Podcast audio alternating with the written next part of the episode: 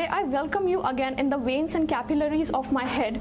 Today I welcome you again despite the fact that I know you are going to destroy me. I welcome you, anxiety. For the longest time, I believed that you have abandoned me, but you have proved me wrong. Last time you came and you spreaded your wings, laid your shadows over me, and came out of me. Came out of me as tears, as sweat, as shaking palms, as dread.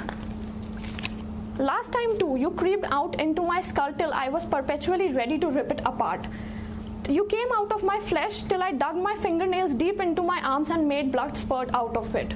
Bruises, marks, I became so reluctant to that inexplicable pain. But this time, this very time, I saw you coming.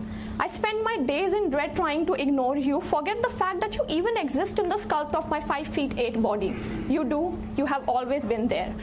This time, I could exactly tell you when you finally settle in my body. I could tell you the exact minute and the second you, the clock hand would have been. I could tell you the latitudes and the longitudes. I could tell you I was wearing a washed denim shirt. I could tell you that the opening and closing of the metro gates were scaring me so much. I could tell you that I was teary eyed for no obvious reason. Teary eyed for a woman who hasn't cried in last seven months.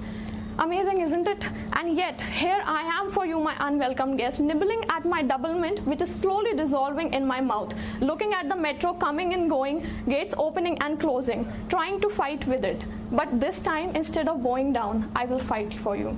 I am ready to move. I am ready to move with you hand in hand as I have came to acknowledge you are not quite easy. You have made a home out of my soul and yet I am not ready to hand it over to you. I am beginning to believe it is a constant battle, a battle I am ready to forfeit without you, and yet give my full perpetual strength to fight against you. Also, would you like a glass of water? I would. With my shaky hands and my trembling lips, gradual, steady, whatever you are willing to call it. I hope I am making any sense.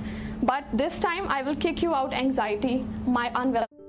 ये कविता your voice और hub hopper के द्वारा पेश की गई है अगर आप अपनी कविताएँ सबको सुनाना चाहते हैं, आप वो कविताएँ हमें फेसबुक और इंस्टाग्राम पे योर वॉइस एट पे भेज सकते हैं हमें आपकी कविताएँ सुन के बहुत अच्छा लगेगा हमारे पोएट्री इवेंट्स को देखने के लिए हमारे YouTube channel Your Voice at पर जाएँ।